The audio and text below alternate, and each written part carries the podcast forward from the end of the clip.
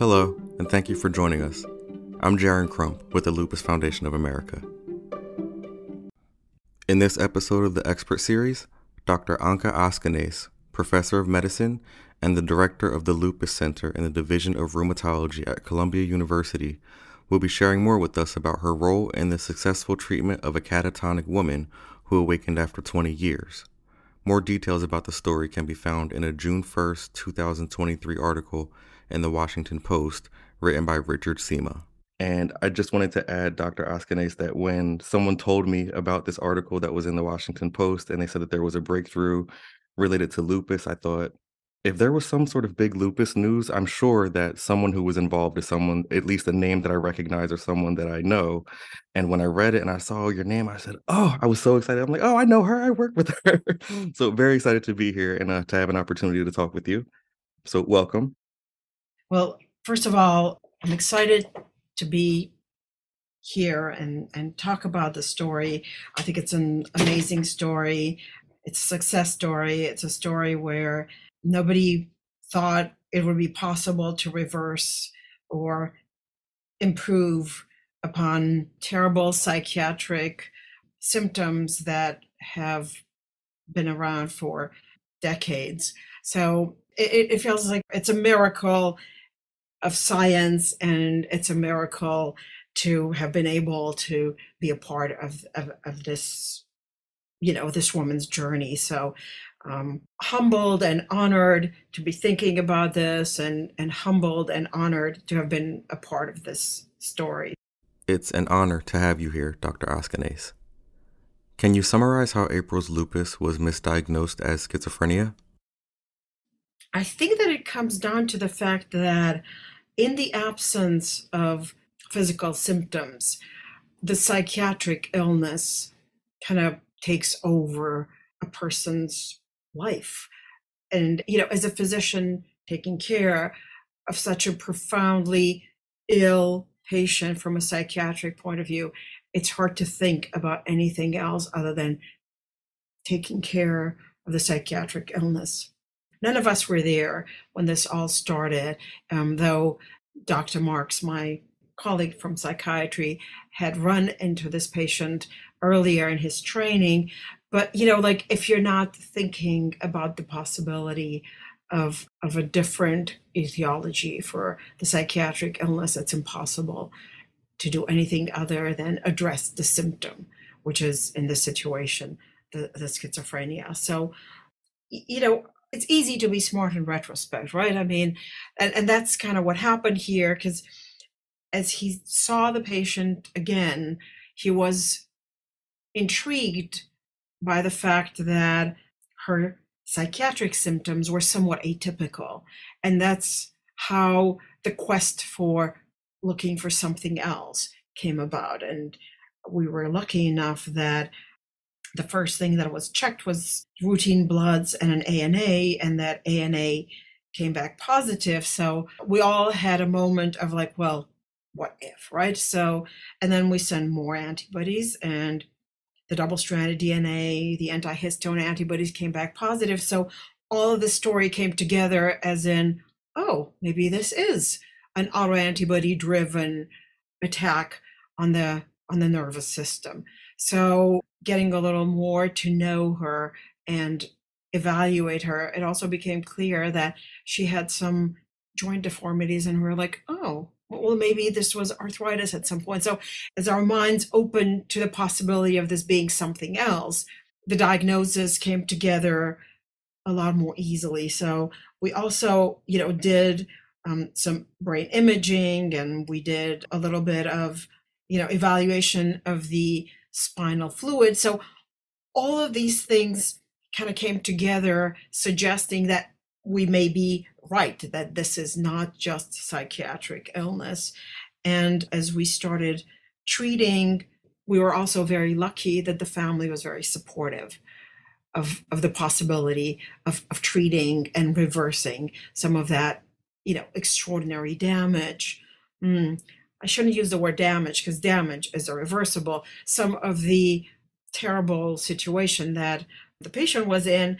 So we were able to have full partnership from the family, which allowed us to actually investigate and start on the correct treatment. So over the years, Sander Markx, the director of precision psychiatry at Columbia, and me worked together on several other patients, none of them as dramatic as April's story, where the treatment resulted in a significant improvement in, in, in the cognition. So, you know, she went from very disorganized, minimal interaction with the world to having full engaged conversations with us and the team and and and her family so this felt like you know somebody coming back from a long lost state of non-functioning intellectual function so you know it, it, was it was both rewarding and extraordinary and we all felt that there was a such an amazing story that happened in front of us. And the other story that was described in the publication is a story of a young woman that was diagnosed with both lupus and psychosis at a very young age. There, things were a little more simple. The, the trouble came that family situation and the psychiatric illness kind of got in the way of being able to treat the neuropsychiatric symptoms. So once we were able to put together a team of physicians to help navigate scheduling the treatments, the infusions, and, and optimizing psychiatric management, that story also resolved in just a, a wonderful and positive way. And I think that the story of um, Divine is another uplifting story that kind of makes you rekindle hope in in the future of of medicine and and in our ability to be better at taking care of, of mental illness. So I think that these are just wonderful stories where the team of physicians was able to address the problem. We are able to take care of the psychiatric issue and the brain inflammation and give these patients a different life. So it, it just a, a wonderful and amazing opportunity to be involved in the care and and to be part of, of the journey. In the article, you're quoted saying, I think we found our girl. And uh, that's something that you said to Dr. Markx. Could you just let us know a little bit more about what led up to that moment and what types of things were going through your mind when you realized that you might have found someone that could, you know, potentially lead to groundbreaking discoveries. It's an endearing quote, and it's a young woman, you know, she's the age of my children. So it made sense that I would think of her as as a child and as someone that needs the attention and care of the world to get better. She came to me as a lupus patient with psychiatric illness, well, can you assess and make sure that we're treating the lupus appropriately?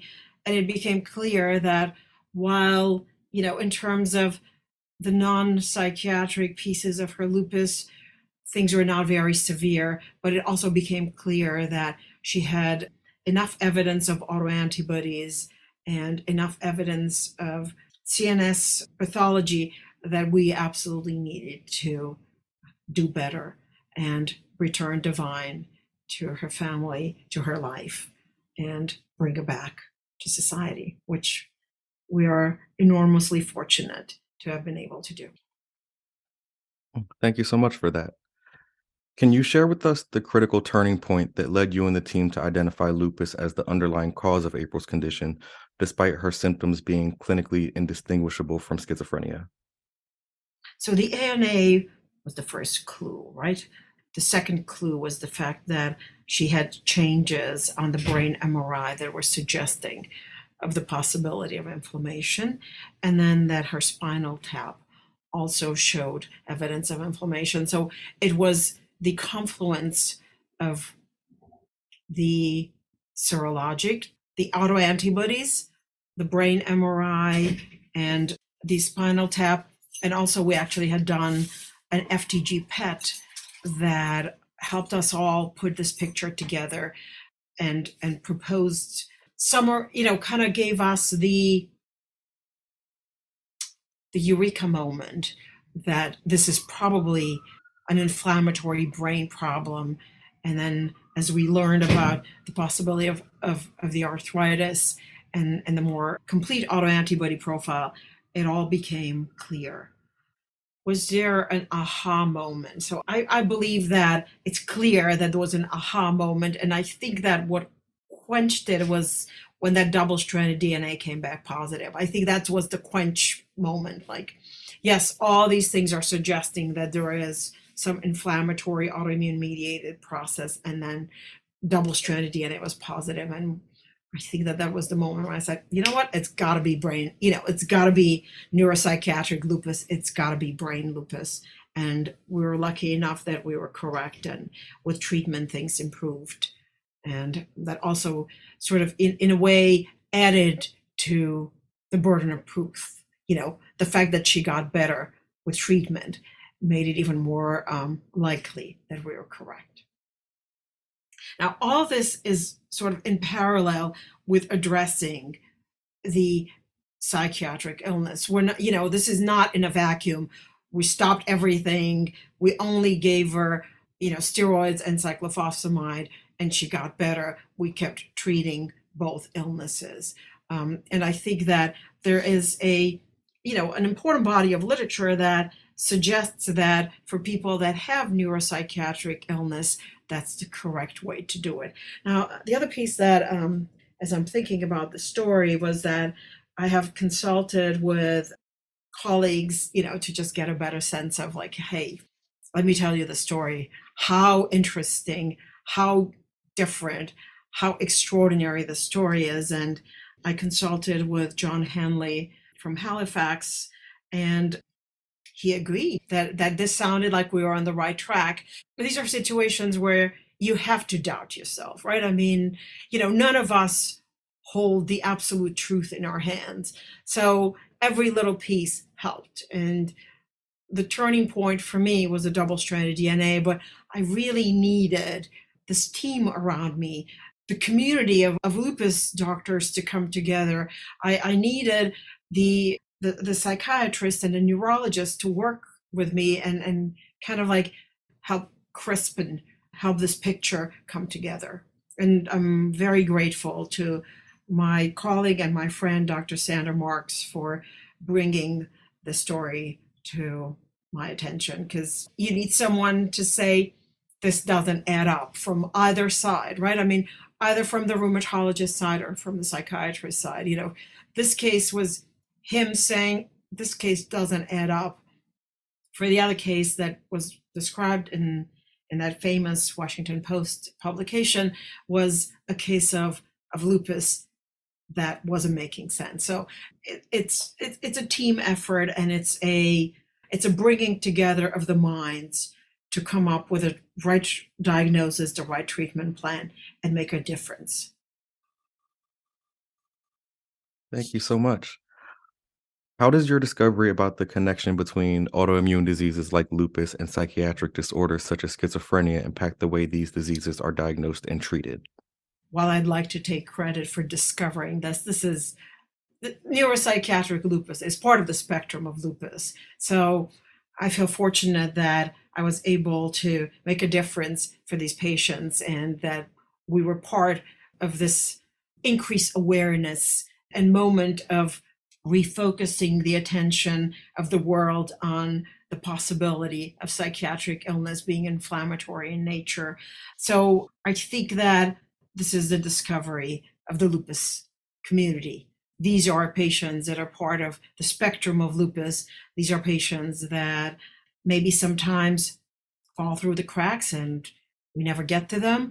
But this is built on the decades of under, a better understanding of lupus. And I give credit to my lupus colleagues and the work of John Hanly that kind of yeah, started shedding light on neuropsychiatric lupus. Thank you so much for that.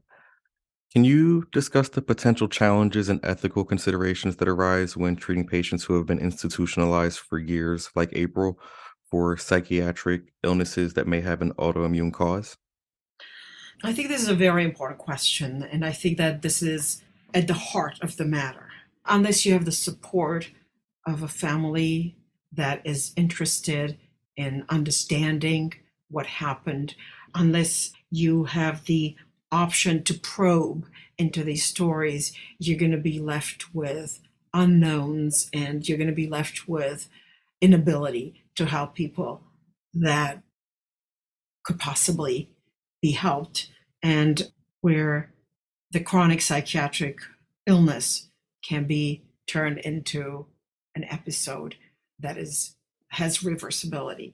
So we were lucky for both of, of the stories to have had extraordinary family support, engaged parents, engaged siblings that were willing to provide both the consents and the family support around these stories so that so so that we can make possible such an amazing recovery.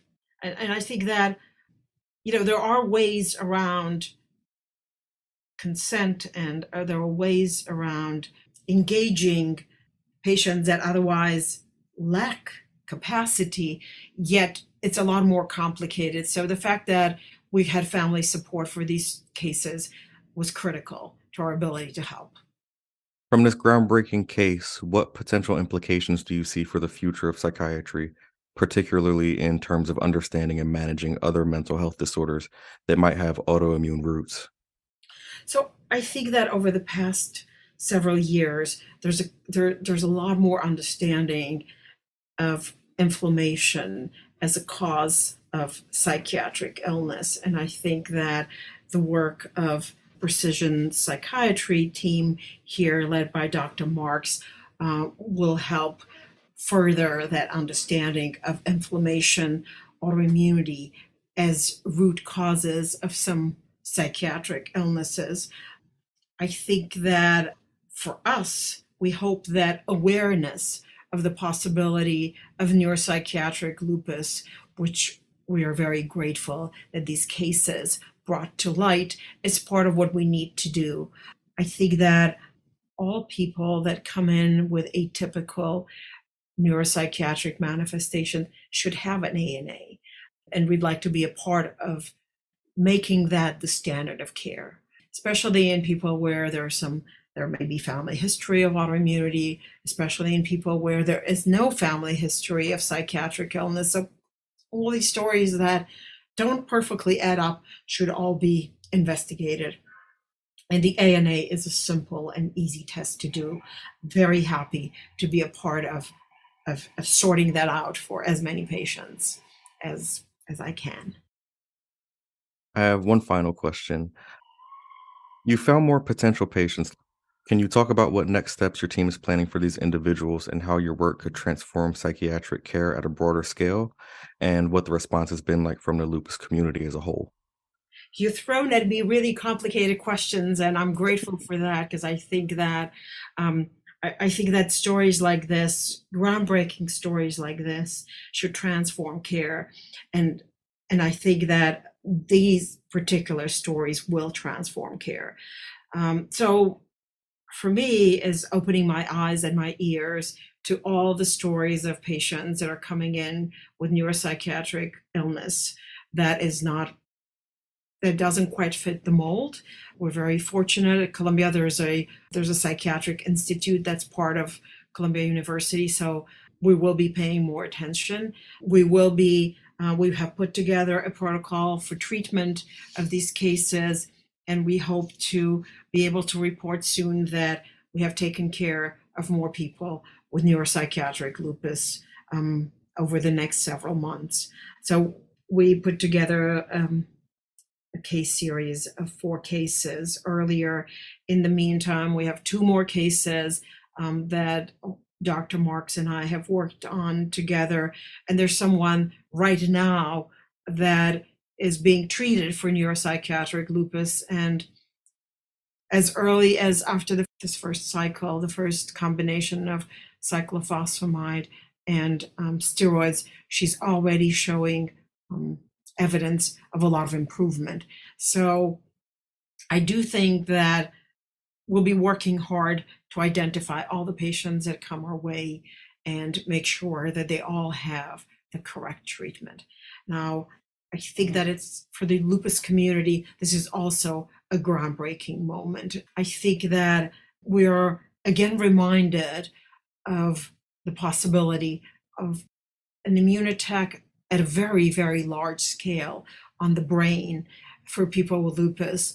And I'm hoping that this will spark further interest in better understanding that immune attack and um, working to find uh, more precise ways to diagnose it. We have worked with, tried to do functional MRIs in these patients. We are hoping that we'll have, we'll soon have more data to show the world about better diagnosing this and, and, and fully understanding the spectrum of brain involvement and also document the improvement.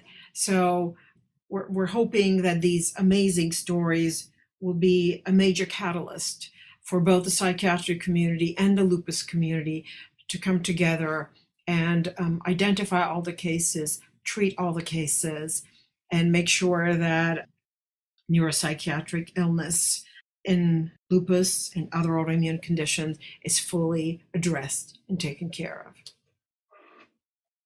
Wonderful. Thank you so, so much for joining us to discuss this exciting article and this breakthrough in lupus treatment and research. Is there anything else that you'd like to add? Some years ago, when I was just starting to take care of people with lupus, I I used to say every day lupus teaches me a lesson. And um, I had hoped that at some point I will learn and I would have been taught all the lessons of lupus. And these stories, again, reminded me that every day lupus teaches us lessons. And the learning from these lessons will propel our understanding and our ability to better take care of people with lupus. I'm grateful to have been able to listen, and I'm grateful to have been able to act. And I'm also very grateful of the support of the lupus community. Patients send me notes. Sandra Raymond, um, the former president of the LFA, sent me a note about the article. So it, it's it's these are important stories that make a difference, and we're hoping that we're going to be part of breakthroughs in in the next years coming to people with lupus and people with neuropsychiatric lupus. Grateful to share the story and, and talk about my involvement with these cases. Thank you. Thank you so much, Dr. Askanase. And yeah, I guess we can end the show there. Thank you so much for listening to this edition of the Expert Series. I'm Jaron Crump with the Lupus Foundation of America.